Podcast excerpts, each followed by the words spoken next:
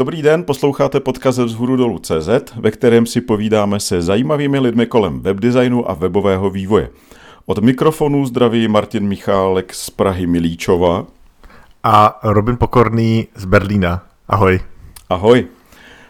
Dneska máme tady vzácného hosta a za chvíli vám o něm něco řekneme. Ale nejdřív řekneme dva naše typy rychle, tak předám slovo Robinovi, aby začal. Takže začínám, jo? Ano. Tak dobře. Uh, můj tip je uh, Yarn verze 2. Uh, Yarn je balíčkovací systém pro uh, Node, pro JavaScript, respektive klient pro to, abyste si mohli stáhnout balíčky, pokud to neznáte. Uh, často lidi používají uh, NPM a Yarn je jeho konkurence a brzo asi vyjde jeho druhá verze, která je revoluce, a mm, asi se brzo dozvíme, jestli dobrá nebo špatná. Já jsem se o tom něco zjišťoval, měl jsem to nedávno i krátkou prezentaci a teď vám řeknu ty nejzajímavější novinky a ty největší uh, zklamání, řekněme, anebo spíš uh, rozčarování, to je asi lepší slovo. Protože uh, co je super, je, že Yarn 2 je kompletně přepsaný do TypeScriptu, to jsme se bavili minule, TypeScript vládne, takže všichni, všichni přepisují všechno do TypeScriptu. Jar není výjimkou, má lepší práci pro uh, s Workspace, to znamená, pokud máte monorepo a máte víc balíčků, tak Jar najednou dokáže dělat spoustu věcí, kvůli kterým jste dřív potřebovali používat třeba Lernu nebo něco podobného. To je super. A pak největší, největší změna toho celého je něco, čemu se říká plug and play, což je jiný způsob, jak se ty balíčky stahují a zpracovávají když to tak řeknu. Já myslím, že všichni si pamatujete na Note Modules, což někdo připodobňuje k černý díře, prostě obrovský adresář plný tisíců a mil, na milionů souborů, mm-hmm. a, který je obrovský. No a Jar 2 tohle odstraňuje a, pom, a vlastně udělá něco jiného a což je technicky nějaký jako spousta zip soubola, soubor, souborů. A proč je to zajímavý? Mám tady nějaký projekt, který měl v Node Modules předtím 135 tisíc souborů a pomocí Yarn 2 bude mít uh, v Yarn Cache, se to jmenuje, 2000 souborů. A teď pozor, z 1,2 GB se dostane na 139 MB. Mm-hmm. Což je, což je super. Tak, Mm-hmm. A to jsou ty největší uh, selling points, to jsou ty nejzajímavější věci, ale k tomu přichází ty rozčarování. a první rozčarování se týká těch, uh, těch workspaceů, jak jsme si řekli, protože on třeba umí jak jsi říkal, uh, definovat uh, omezení, třeba aby v žádném mým balíčku se nemohlo definovat underscore, což je super, a je to hrozně mocný nástroj, ale tady ty konfigurace si zapisují pomocí jazyka Prolog. Ano, přesně mm. tak. To znamená jazyk... Jazyk pro, jak to bylo dále? Prolog, to je eh, logický jazyk, který je hrozně starý a já bych se vsadil, ano. že naprostá většina vývojářů, který pracují s JavaScriptem, buď o něm neslyšela, nebo mě minimálně nenapsala ani řádku. Aha. Mě o něm kdysi vyprávěl taťka. no právě. Proto jsem se ptal uh, takhle o Katě. Uh, samozřejmě prolog znám jako pojem, ale připadá mi, že to je vlastně uh, záležitost seniorská a to jako nejenom zkušenostma, ale i věkově. Tak proč prolog? To nikdo neví. Ne, ono, ono takhle, dobře. Ono to asi dává smysl, protože prolog se hodí pro takovýhle druh popisování omezení, ale je to pořád trošku zvláštní volba. Uh, přestože teda jakoby z hlediska toho využití jazyka uh, to jde. Ale dobře, nikdo, ty, tady ty uh, omezení nemusíš definovat, můžeš ten Yarn 2 používat bez toho. To, co je ale zajímavější, je ten plug and play, který, jak jsem říkal, jakoby de facto nahrazuje Node modules, což je super. To, co je trošku horší, je, že Node to neumí. Mm-hmm. To znamená, pokud já mám nějaký uh, program napsaný v Node, tak on neumí, jako on, on hledá balíčky v Node Modules. Mm-hmm. A já potřebuji nějakým způsobem ho udělat, uh, přepsat nebo překonfigurovat, aby je hledal jinde. A to se dělá tak, že se spouští jakoby maličkou pravená verze a teď to trošku asi říkám nepřesně, ale vtip je v tom, že musím místo node a název souboru napsat yarn node název souboru a on upraví tu uh, require funkci, funkci pro to, aby hledala ty věci na správném místě. takže to trošku rozbíjí, jak to funguje, některé věci nemusí úplně fungovat a, což je největší průšvih pro mě teda, je, že to naprosto nefunguje s React Native. Vůbec. Aha. Co? Tak uh, to je... Robinem mě teďka vystřelil v hlavě, i když teda nejsem javascripták, tak mi vyskočilo v hlavě asi tisíc otázek, jo. No, no. A... Po tom, co si tohle řekl. A ty jsi mi normálně spustil v hlavě bombu, a, ale to bychom asi překročili ten jako limit, co máme no, na ten to na, bychom na ty typy. Takže, takže nechme to třeba na nějaký zvláštní díl, to by bylo zajímavý. Pod, po, Ej, ono, já jenom řeknu, samo... že to, no rychle řeknu, že to ještě není vydaný, že když si teď instalujete Yarn, tak si myslím, že to verze 1 a spousta těch věcí uh, zatím ještě není aktivovaných. Uvažuje se o tom, jak budou aktivovaný a spousta lidí říká, pojďme to pojmenovat nějak jinak a ať se to nemenuje Yarn 2, ale je to úplně jiný systém a ať se neopakuje to, co uh, se stalo s uh, Angularem. Jasně. Tak, tak to je pěkné, dobře.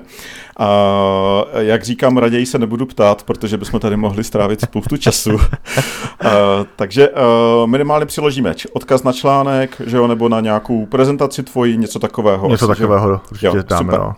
Uh, dobře, uh, tak já navážu úplně vlastně z jiné kategorie uh, a to je to, že v Chrome User Experience Reportu, který jsem tady už párkrát zmiňoval, což je vlastně ohromná databáze o tom, jak uživatelé Chromu používají naše weby, která se dá používat hlavně pro těžení dat o rychlosti těch webů, tak je tam teďka přidaný, přidaná nová věc, která s tou rychlostí nesouvisí a to, je, to jsou notification permission.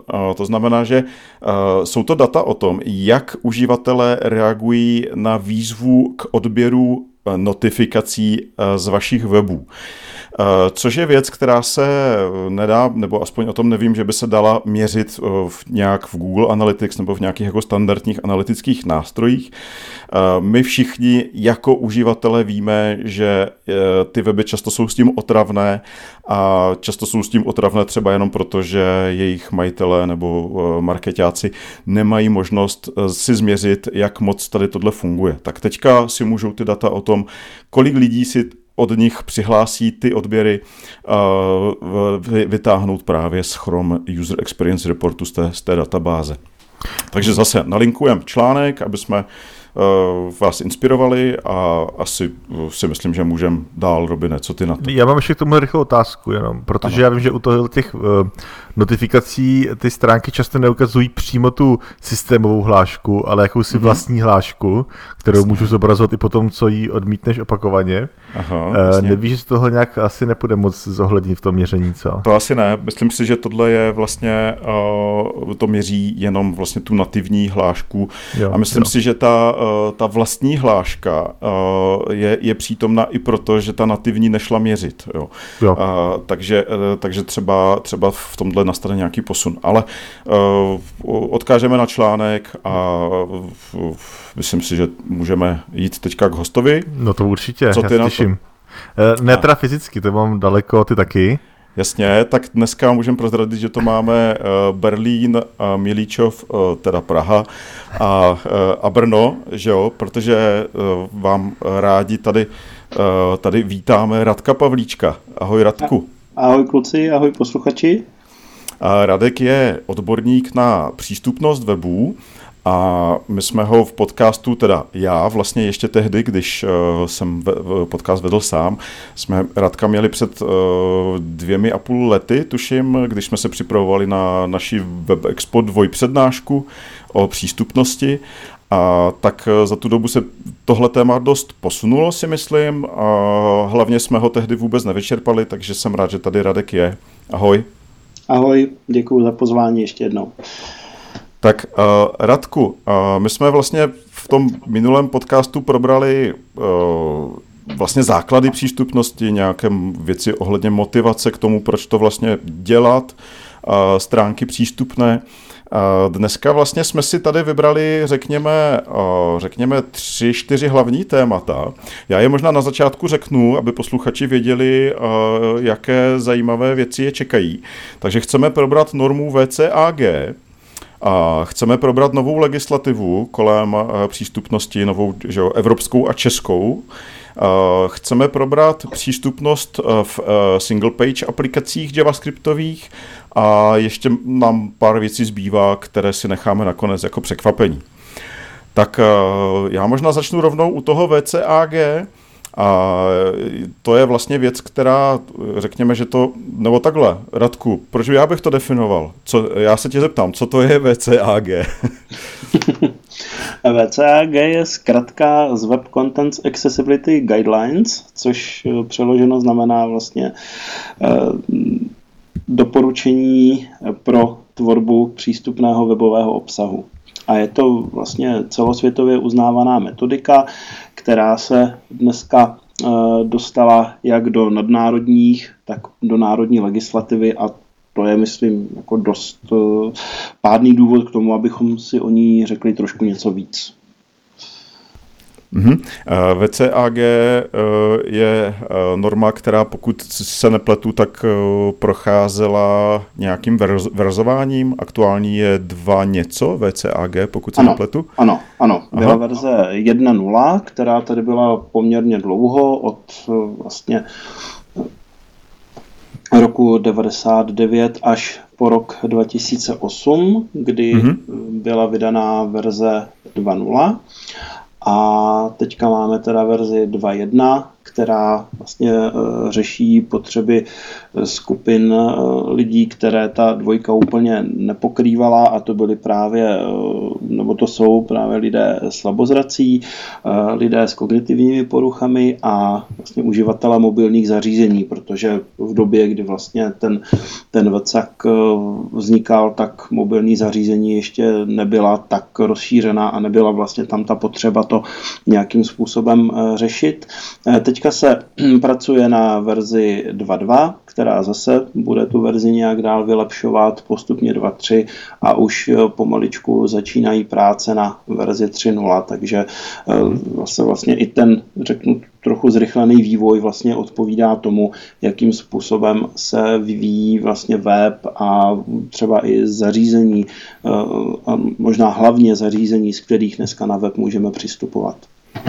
Mm-hmm. Pokud se dobře, eh, si dobře pamatuju, tak vlastně eh, jedna z inovací v té nové verzi je přístupnost na mobilech a v mobilních aplikacích, je to tak? V podstatě ano. Já bych to rozdělil. Mm-hmm. Opravdu jako novým, novou oblastí, novou oblastí je ta přístupnost na těch mobilních zařízeních a vůbec jako věci související s responsivním designem a podobně, eh, protože to jsou fakt dneska věci hodně důležité a víceméně je to tak, že dneska pokud nemáš responsivní web, tak mm-hmm. nejsi ani schopný některé požadavky tady té, té normy naplnit. A co se týká vlastně toho přesahu nebo toho dopadu na ty mobilní aplikace, eh, tak tam je to vlastně tak, že ta metodika je postavená dostatečně univerzálně na to, aby ty si mohl aplikovat na jakýkoliv digitální obsah. To znamená, ty podle ní můžeš tvořit přístupný web, můžeš podle ní tvořit přístupnou eh, mobilní aplikaci, můžeš podle ní tvořit přístupný dokument protože když to vezmeš kolem a kolem, tak eh, v zásadě není teďka mě nechytejte úplně za slovo, ale v zásadě není jako velký rozdíl mezi tím, když máš informace publikované eh, ve formě třeba PDF dokumentu anebo ve formě mm-hmm. klasické statické webové stránky. Mm-hmm. A v tom, eh, v té v normě VCAG se operuje s nějakými úrovněmi, které jsou označeny jedním, dvěma nebo třemi Ačkami. Často se to někde vyskytuje a myslím si, že eh, v tom může mít lecký webový vývojář trošku chaos. Nemohl bys to vysvětlit? Určitě mohl. Eh, jedná se vlastně o jakousi eh, značku, která určuje vlastně míru důležitosti toho, toho, konkrétního, toho konkrétního požadavku s tím, že Ačko jsou ty opravdu nejdůležitější požadavky AA je potom střední úroveň a 3Ačka jsou potom ta, ta úroveň nejvyšší, to znamená, eh, pokud opravdu chceš to mít úplně řeknu mm-hmm. tip tak by se Jasně. měl snažit jako dosáhnout na, tu, na ty tři Ačka. Nicméně eh, je sluší se říct, že ta norma současným způsobem současně jak si stanovuje jakýsi ideální stav, to znamená popisuje vlastně to, jakým způsobem by to mělo vypadat v ideálním světě, ale protože v ideálním mm-hmm. světě nežijeme a dneska stále třeba na naplnění některých těch požadavků eh, bys musel vyvinout eh, velké, velké úsilí, investovat do toho spoustu peněz, spoustu, spoustu zdrojů, takže běžně i třeba v té, eh, v té legislativní rovině se pracuje s, s tou, po tu úroveň AA, to znamená berou se v potaz požadavky těch prvních dvou, prvních dvou úrovní. Eh, já se, mě tady to zaujalo v tom, že ty si říkal, že zároveň ta norma, jakože Wikik je součástí teď nějaký legislativy. Uh, a tam se pak teda bavíme o, těch, o tom jednom nebo Ačkách. Říkám o těch dvou Ačkách, ano. Ta legislativa je postavená, postavená na soulad s těmi dvěma, s těmi dvěma Ačky. To je vlastně trošku zajímavé, protože uh, Wikik, pokud se nemýlím, je, uh, je standard V3C. Ano. A teď tedy přeskakuju mezi anglickou a českou výslovností zkratek, a to si jedno. Uh, ale je to součástí teď teda našeho právního řádu, což pokud vím, třeba neplatí pro uh, eh, HTML nebo nějaký další jako věci. Proč si zrovna stát vybral tady tu uh, iniciativu pro základ té uh, legislativy? Rozumím. Já si myslím, že těch, těch důvodů tam bylo několik a e, vlastně ten, ten první bylo e, sjednocení té e, roztříštěnosti, která tady v té oblasti do té doby vládla. Jo, že vlastně byly země, které adoptovaly VCAK už dávno předtím, než se tak stalo u nás, ale současně byly země, které si vytvořily vlastní pravidla, ať jsme to byli my, ať to bylo třeba Slovensko. A pak vlastně bylo strašně těžké se s kýmkoliv tady o tom tématu bavit, protože jsme si vlastně svým způsobem nemuseli rozumět, že jsme se každý odkazovali na, na jiná pravidla, na jiná doporučení, ta, eh, ty požadavky byly třeba jinak číslované, měly jinak stanovenou důležitost a podobně. Takže za mě třeba to, že se vlastně tady eh, v té legislativě rozhodlo eh, vlastně vzít ten vacák tak, jak je a vlastně za ty legislativně důležité prohlásit ty první dvě úrovně a s nimi potom dál pracovat, tak mi to přijde skvělé v tom, že se vlastně všechno strašně zjednodušilo. Že dneska vlastně stejnou, stejnou legislativu mají nastaveny všechny země Evropské unie. Stejnou legislativu máš eh, třeba ve Spojených státech a podobně. Takže je to vlastně něco, co je jako jako souměřitelné a současně je tam velká výhoda v tom, že vlastně tady kolem toho VCAGu, díky tomu, jakou dobu už tady je, tak existuje uh, ohromný ekosystém uh, teď použiju uh, mezi tím napadlo české slovo znalostní báze vlastně.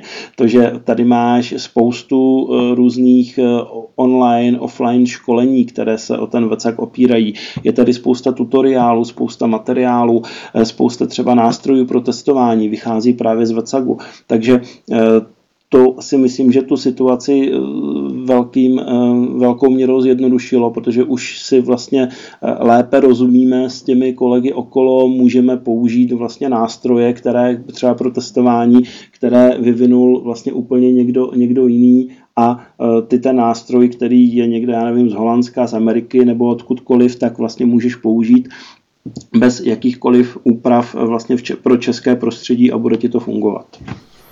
To mi dává velký smysl, když také slyším. Díky. Mm-hmm. To znamená, eh, vlastně, aby jsme se vrátili k té Robinově otázce, tak eh, VCAG je vlastně norma, která se týká přístupnosti nebo možná řekněme inkluzivního designu, kdy a tou normou zajišťuju, že weby, aplikace, dokumenty jsou přístupné širší skupině lidí, což, což, což vlastně HTML nezajišťuje automaticky, takže proto se vlastně v té legislativě nezohledňují ty technické normy jako HTML, CSS, ale zohledňuje se tahle norma. Asi, že jo? Jo, tak tady vlastně ta legislativa je, jako míří vlastně přímo na, přímo na přístupnost a myslím si, že je vlastně i tady s tím Eh, tady s těmi uh, normami kolem, kolem Hotomolu a podobně vlastně provázána, že jo, jako celá řada, mm-hmm. celá řada uh, věcí z hlediska přístupnosti se týká právě kódu a jako požadavky na jako správné strukturování, správnou semantiku a podobně jako vecak je jimi opravdu jako protkány, protkáno z hora až dolů a jako dost často právě míří třeba tady jako k elementům z Hotomolo mm-hmm. 5 a podobně, takže vlastně byť ne explicitně, tak aspoň takto zprostředkovaně se tam vlastně do té legislativy dostaly i ty další normy, protože vecak se na ně odkazuje. Mm-hmm. To znamená, mm, ty si říkal, že vlastně ta legislativa zohledňuje nebo Eh, nakazuje eh, dodržovat tu úroveň těch dvou Aček. Jo, a to znamená, já když to vezmu do nějakého konkrétního příkladu, tak já jsem si tady dohledal uh, svůj text o kontrastu uh, barev na, na webu, tak uh, musím sám sebe pochválit, protože tam mám takový pěkný obrázek, na který jsem zapomněl mezi tím, ale uh, ta, ta vlastně, uh, ta úroveň kontrastního poměru pro 3Ačka je 7 k 1 mm-hmm. Podle VCAG a pro 2Ačka je 4,5 k 1. Že jo? Pak je ještě mm-hmm. pak je jedno Ačko, což je 3 k 1, pokud se nepletu. A... Ne, jedno, jedno Ačko není. Tam se jedno Ačko není, aha, ne, kont, kontrast je až ve dvou Ačkách a tam se to potom liší podle, uh, podle velikosti, uh, velikosti fontu. Tak, tak. A typu fontu, že jo, záleží na hodně jo, aspektech. a typu, ano. Aha. To znamená, to znamená eh, pokud, eh, pokud bych chtěl vlastně dodržet eh, dvě Ačka, když nemám možnost dodržet tři, tak vlastně splňuju tu legislativu. Přesně tak, ano.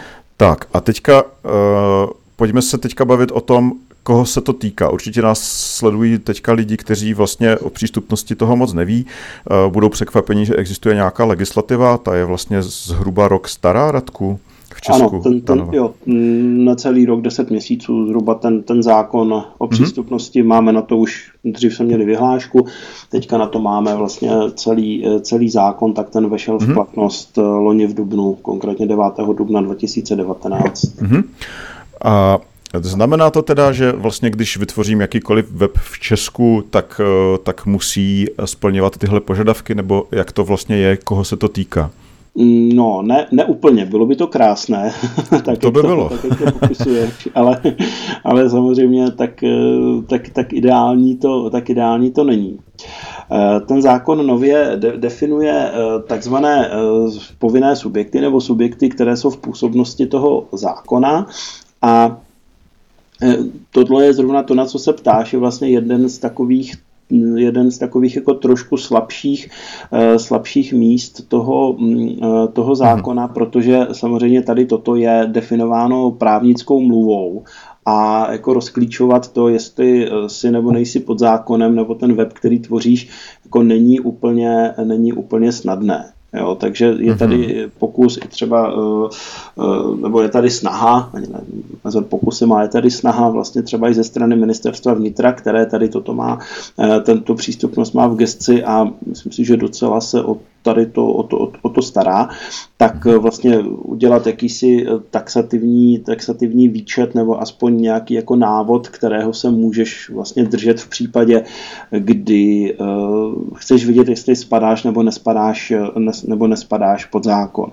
Takže když to jenom trošku teďka jako zhrnu takový nástřel, tak sem spadají vlastně všechny organizační složky státu, jako jsou ministerstva, správní úřady, soudy, státní zastupitelství, kancelář prezidenta republiky, úřad vlády, kancelář poslanecké sněmovny, senátu, akademie věd a tak dál. Mm-hmm. Pak sem samozřejmě spadají územní správní celky, jako jsou kraje, obce, městské části, eh, dobrovolné svazky obcí.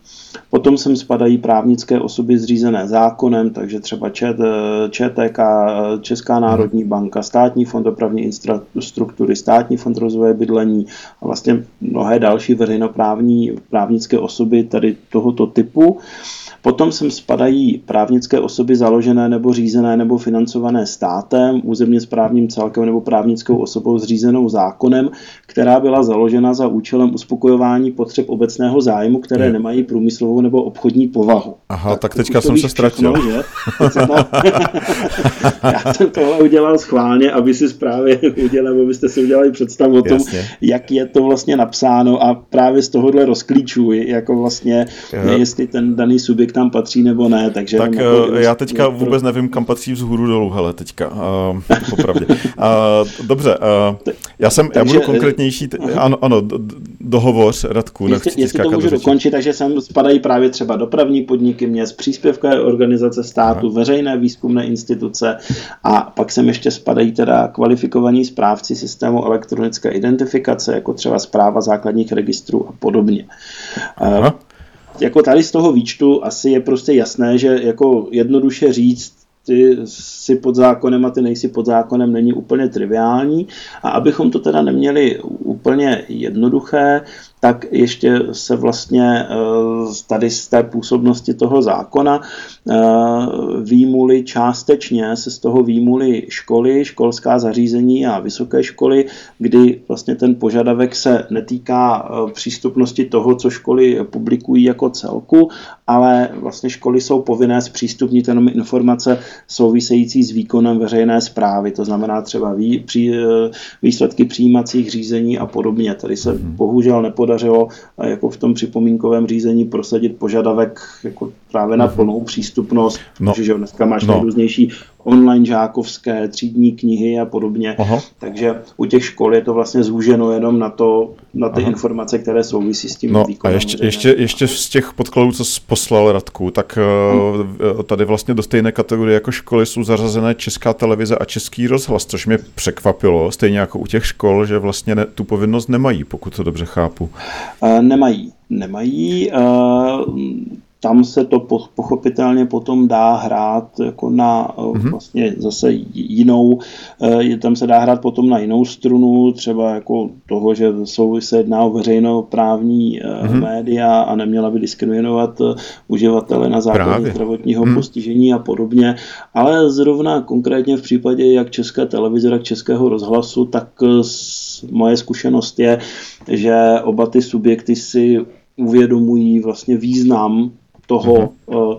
té přístupnosti a toho, že by měly být přístupné, přestože jim to zákon úplně, úplně striktně nenakazuje, takže se snaží vlastně eh, jak rozhlas, tak televize eh, minimálně třeba ty, ty služby, které vznikají teďka, teďka nově, tak už právě tvořit s ohledem na, na přístupnost, nevím za kolik toho kvůli nějakým endáčkům můžu či nemůžu prozrazovat, ale jako děje se to a myslím mm-hmm. si, mhm. že je, to, že je to dobře, že se to děje.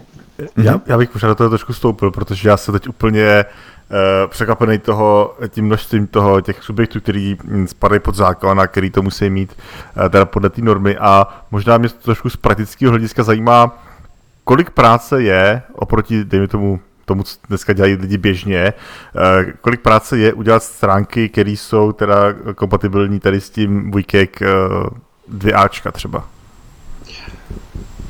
No, na to neumím jednoduše odpovědět, protože tam hraje roli strašná spousta faktorů. Uh, zkusím je tak nějak nad, nad, nadhodit, když tak si to pak sestříhají.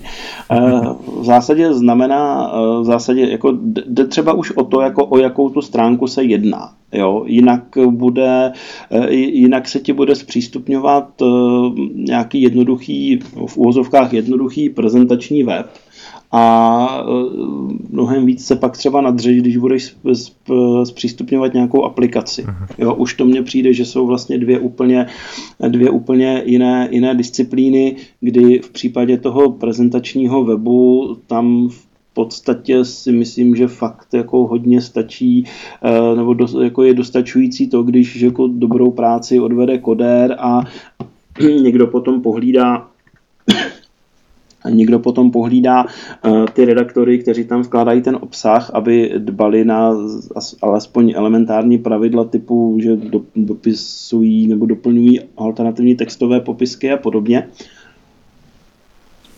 Jiné to může být potom, když děláš nějakou, když děláš nějakou webovou, nějakou třeba webovou nebo mobilní aplikaci a tam můžeš, můžeš řešit, já nevím, um, programové schéma, jak zpřístupnit, zpřístupnění přehrávače, zpřístupnění, já nevím, můžeš si třeba do nějaké fronty řadit eh, skladby nebo videa, která si budeš chtít třeba časem pouštět a podobně. Takže tam už je to jako úplně jiná, uh, úplně jiná disciplína. Pak samozřejmě také záleží na tom, kdy se do toho zpřístupňování pustíš. Jo, pokud eh, už máš tu aplikaci hotovou, teďka se přijde na to, že ta aplikace nemá, jako ta aplikace není přístupná, ty by si chtěl mít přístupnou, tak asi se shodneme na tom, že toto je ten nejhorší možný stav, protože do nějakých takových úprav se většinou už jako nikomu moc nechce. Hmm, že? Jako ta zpětně, zpětně zapnout jo, SEO, zpětně jo, zapnout přístupnost, že jo, zpětně je. zapnout rychlost webu. No jo, je, to známe. Je to, to asi znáte i z vlastní praxe, že tohle mm. je prostě strašně, strašně potom těžké, mm. nákladné, většinou se s tím ani nepočítá v žádném rozpočtu a podobně. Mm. E, naopak, když už jako na to myslíš a víš, že já nevím, chceš mít třeba, to asi tady už můžu, e, můžu hodit do placu, protože to se už řešilo dřív a už jsme se tím všude veřejně chlubili, když chceš mít třeba e, mít přístupně, já nevím, i rozhlas.cz, mm-hmm. webový portál Českého rozhlasu a už na tom, už na to myslíš vlastně od, od začátku, tak si myslím, teď doufám, že mě superkodéři pak nebudou, nebudou mi to pak vyvracet, že to nebylo úplně pravda, ale myslím si, že už té práce vlastně s tím nemusí být až tolik, protože už vlastně ty věci zapracováváš přímo do Eh, do, eh, do toho výsledku nebo do toho produktu, který děláš a eh, vlastně to mnohdy ani nebereš, jako že je to více práce. Jo? Jako to, že děláš nějakou jako rozumnou, rozumnou třeba nadpisovou strukturu toho, toho dokumentu, tak to asi jako slušný koder dělá tak jako tak. To, že používáš korektní, korektní elementy, tak to asi taky děláš jako víceméně, víceméně přirozeně. A to jsou všechno věci, které se na té, na té přístupnosti podepisují, takže potom, když jsme třeba ladili ten, ladili ten i rozhlas, tak to v podstatě obnášelo to gro práce jako z hlediska toho nějakého um, nějakého připomínkování, tak byl nějaký, já nevím, zhruba 6-hodinový workshop, my jsme si jako sedli, poladilo se to, eh, poladilo se na místě to, co se poladit šlo, pak tam byly možná ještě nějaké dodělávky a výsledek si myslím, že je pořád jako na velmi slušné úrovni a dávám ho i na svých školeních a různě za vzor. Takže mm-hmm. si opravdu myslím, že třeba i toto jako hraje, hraje velkou roli. Mm-hmm. Super. A já bych to teďka posunul do takové jako praktické roviny. Když nás poslouchá někdo, kdo si řekne, hele, tak já bych to třeba na příštím projektu chtěl mít, vlastně podle VCAG dvou Aček alespoň. A, a teďka vlastně mě, mě, c, c, kde ten člověk má začít? Jo? On třeba vezměme, že někdo tu normu nezná, já teda ji taky nemám celou přečtenou, se přiznám, a, ale jako kde ten člověk má začít? Existuje nějaký nástroj třeba, který to eh, jednoduše zanalizuje, nebo je potřeba používat nějakou sadu více nástrojů a je to složitější? Můžeš navést na nějaké takové zdroje? Můžu. Tak jako určitě bych nezačínal, určitě bych nezačínal tím, že si budu číst normu. Mm-hmm. No, to je prostě, norma je věc technická, nezáživná, psaná složitým jazykem a asi to není jako to, mm. co by si, co by si vzal a otevřel by si večer před spaním a tak si jako zalistoval s plezí Jenom v případě, a... že by si chtěl rychle usnout, že ano. a nalistoval si, nalistoval si ze tři, ze, ze tři, čtyři kritéria úspěšnosti a ty si nastudoval. Takže tohle se asi normálně neděje. Eh, co se týká těch nástrojů, tak eh, existuje jich eh, celá řada.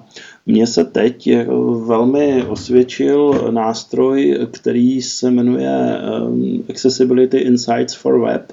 A je to vlastně produkt Microsoftu, který funguje jako rozšíření pro Chrome a ten vlastně umožňuje, má v sobě takové dvě klíčové, dvě klíčové funkce. Jedna se jmenuje FastPass a to je vlastně opravdu jako sada online testů, která ti, nebo automatických testů teda, která ti vlastně projede ten, ten web a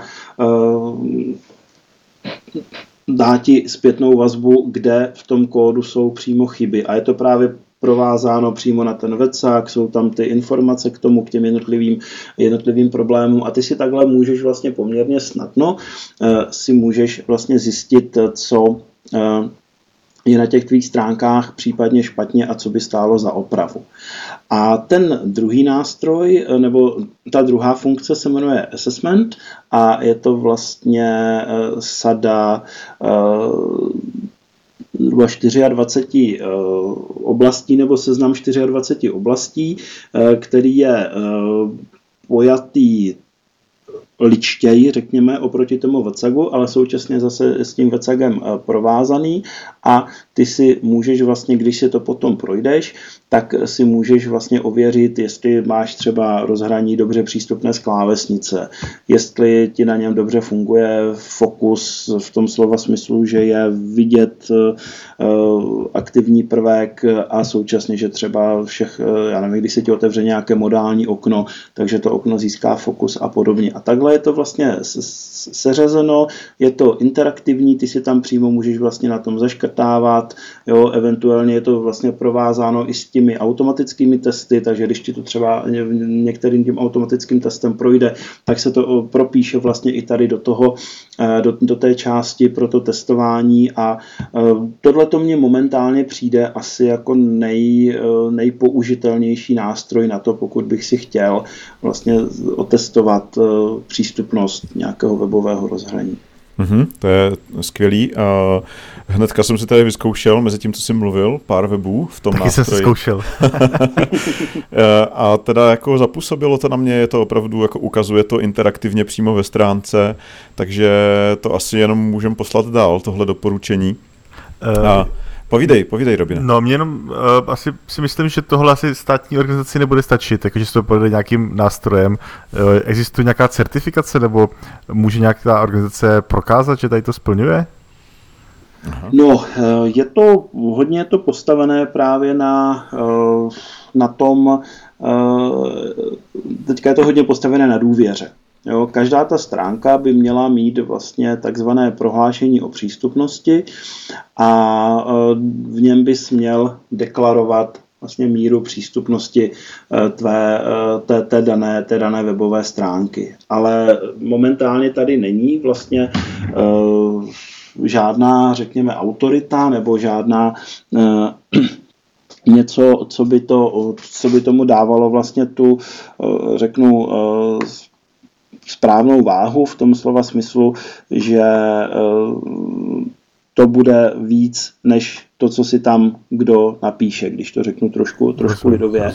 Takže eh, jsou tady, je tady jednak teda nastavený mechanismus takový, že ministerstvo vnitra vlastně teďka od začátku ledna provádí eh, namátkové kontroly eh, vlastně webu, které spadají, které spadají pod zákon a v případě nalezení nějakého pochybení tak dává vlastně těm provazovatelům zpětnou vazbu a ti mají potom půl roku na to ten, ten nedostatek napravit. A co se týká té certifikace, tak eh, ona existuje eh, a je to vlastně jedna z věcí, kterou bych eh, chtěl, kdyby se právě v souvislosti i tady s tím, s tím Vicagem a s tím vlastně, řekněme, znormováním těch požadavků, kdyby se podařilo právě jako dovést, přivést tady do České republiky. Mm-hmm. To je super. A Možná pojďme se posunout k dalšímu tématu. Mm-hmm. A přišel nám parádní dotaz od Jitky Jandové, děkujeme, na přístupnost SPA aplikací, to znamená aplikací, které využívají k e, vytvoření domů nikoli v HTML v kombinaci s JavaScriptem, ale většinou jenom JavaScript bez přítomnosti HTML tak já možná, já možná ten dotaz zkusím upřesnit a jestli je možné, aby takové vlastně z aplikace byly přístupné. Mm, já myslím, že, já myslím, že možné to je, pokud se samozřejmě dodrží jako ta, ta pravidla, která, mm-hmm. která klade třeba i ten vecák, protože jak už psal Martin Hasman na zdrojáku někdy v roce 2008, jestli se nepletu. Wow. Ten článek se jmenoval nějak, eh, tak nám zpřístupnili JavaScript a Aha. vlastně byl o tom, že, když ho jako zjednoduším, že vlastně to, že dneska, že něco je v JavaScriptu, tak to vlastně přístupnosti nemusí vadit, mm-hmm. protože jako spousta věcí se právě už dneska v JavaScriptu dělá. Asistivní technologie, to znamená všechny ty zvětšovací programy, čtečky obrazovek a podobně, už s ním umí pracovat, takže vlastně není důvod, aby něco takového eh, nemohlo, nemohlo fungovat. V mhm. podstatě eh, to, na co by si měli uh, tvůrci Eh, tady těch eh, single page eh, aplikací dát asi největší pozor, tak je právě to, aby vlastně o těch změnách, které v té aplikaci probíhají, tak aby vlastně vždycky dávali vhodným způsobem vědět, tomu klientovi tak, aby ten, když používá třeba nějakou, nějaký odečítač obrazovky, tak aby vlastně ten odečítač obrazovky věděl, že se někde něco změnilo, že se někde zobrazilo nějaké okno, že se někde přepsala část stránky, že někde něco přibylo nebo že někde něco ubylo a podobně. E, tady k tomuto existuje um, metodika nebo doporučení, které se jmenuje VARIA a to, ta ARIA je právě zkratka z Accessible Rich Internet Applications a uh, tady to to, doporučení vlastně nabízí sadu nástrojů, které se dají použít přesně k tomu, co jsem říkal. To znamená, že eh, ty toho uživatele právě upozorníš na to, když někde vyskočí nějaká chybová hláška nebo když se někde přepíše nějaký obsah a podobně. Takže toto je vlastně eh, taková jako první kritická věc, kterou je potřeba pohlídat. Dalším důležitým aspektem je, aby to rozhraní jako takové bylo přístupné a ovladatelné z klávesnice, to znamená, aby všechny prvky toho, toho, všechny prvky toho obsahu se dalo dostat z klávesnice a dali se odbavit. Potom samozřejmě platí všechny ty požadavky, které platí i pro prezentační weby, to znamená dostatečný, dostatečný kontrast, čitelné písmo a tak dál a tak dál. A potom samozřejmě eh, korektní eh, struktura, to znamená, aby tam byla korektní nadpisová osnova, definování definování rolí, tak aby ten uživatel vlastně věděl, že teď se pohybuje v hlavní oblasti, teďka tady má nějaké, nějaké meníčko třeba, teďka je tady zápatí a podobně. Takže v podstatě se ty, v podstatě se ty požadavky nijak zásadně vlastně neliší od toho, co eh, chceme eh, i po třeba těch prezentačních webech. Mm-hmm. Tak myslím si, že jsme eh, vyčerpávajícím způsobem odpověděli na tu otázku. A pojďme ještě, Radku, na úplně poslední téma, které si chtěl s náma otevřít ty sám a které nás zaujalo, tak eh, ty si nám chtěl říct něco o nějaké asociaci, Radku, a chtěl si možná pozvat uh, naše posluchače k účasti, tak uh, mohl bys to sám o tom něco říct, o té asociaci? Určitě. Eh, Děkuji za tu, za tu možnost. Souvisí to vlastně už i s tím, na co jste se ptali před chvílí, to znamená mm-hmm. nějaká ta certifikace, nějaká eh, ta, řekněme, eh, sbírání odznáčků, když to řeknu, sbírání odznáčků za, za přístupnost a existuje tady už vlastně šestým rokem Mezinárodní asociace profesionálů, kteří se věnují eh, právě tematice přístupnosti, ehm, anglicky International Association of Accessibility Professionals, zkrátka je IAAP, a je to vlastně asociace, která eh, jednak řeší vlastně vzdělávání a následnou certifikaci, certifikaci lidí, kteří složí odpovídající zkoušky a jednak se snaží vlastně tady o jakési obecné zvyšování povědomí o tématice přístupnosti, pořádání akcí a vlastně o to, aby ti, které to téma zajímá, tak aby, aby vlastně měli, měli k sobě blíž a aby současně třeba i nějakým způsobem eh, dali eh, navenek vědět, že jim tady to téma není lhostejné. No a já bych právě eh, rád tady pokud se to samozřejmě povede, a to se mě ne, ne, nemůže povést samotnému, tak bych chtěl právě založit nejspíš československou pobočku tady té asociace u nás, protože mm, by mi to dalo smysl, nebo dávalo smysl jednak z hlediska právě e, zvyšování povědomí o přístupnosti, jednak e, se tam nabízí třeba i nějaké vzdělávání, e, nabízí se tam možnost, možnost právě té certifikace a podobně. Samozřejmě jsou s tím spojené i nějaké poplatky, které se platí ať už v případě toho individuálního anebo, nebo firemního členství, takže není to jakoby úplně zadarmo ale myslím si, že se to potom těm, co do toho investují, tak se to může právě vrátit třeba v tom, že ve chvíli, kdy se tady toto dostane do eh,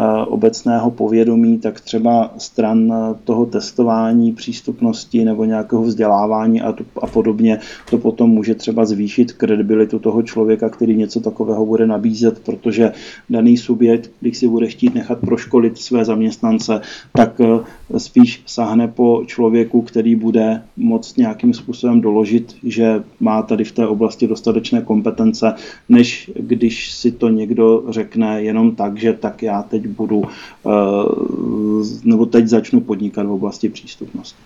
Mm-hmm. Takže to může být zajímavé pro jednotlivce, kteří se více věnují eh, přístupnosti a řekněme firmy střední, větší, které třeba v tomhle uh, něco aktivně dělají a, a, a chtějí třeba sdílet uh, znalosti s ostatními. Klasický.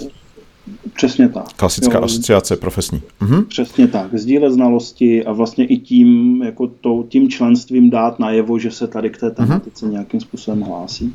Tak to si myslím, že je užitečná věc pro ty dotčené, kteří vlastně se toho zúčastní a taky vlastně pro celý ten obor, protože každá asociace určitě je dobrá v tom, v tom posouvání těch znalostí dopředu. Takže v případě zájmu Radku kontaktovat předpokládám tebe zatím. Určitě. A tak určitě, určitě e, všechny zveme. A já myslím, že jsme vyčerpali otázky, eh, témata. Robine, co ty na to? Kompletně, úplně. Kompletně, všechny. že? Takže už to jenom asi ukončíme. A, takže vám děkujeme všem za pozornost. Ale úplně nejvíc děkujeme Radkovi za to, že uh, přijal naše pozvání a že nám řekl zajímavé věci kolem přístupnosti. A tak Radku děkujeme. Děkujeme. Já děkuji vám, já děkuji vám, děkuji posluchačům za zájem a budu rád, když se nám bude společně dařit tady to téma posouvat zase trošku dál. Hmm. Tak uh, jsme na tom stejně, takže vlastně děkujeme uh, všem, kteří nás poslouchali.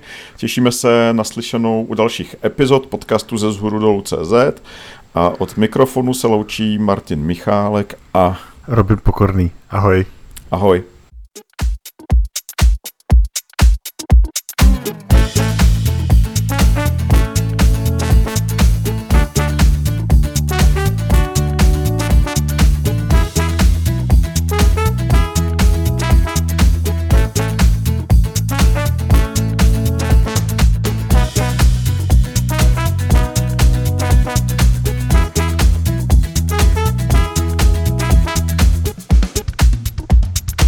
conchita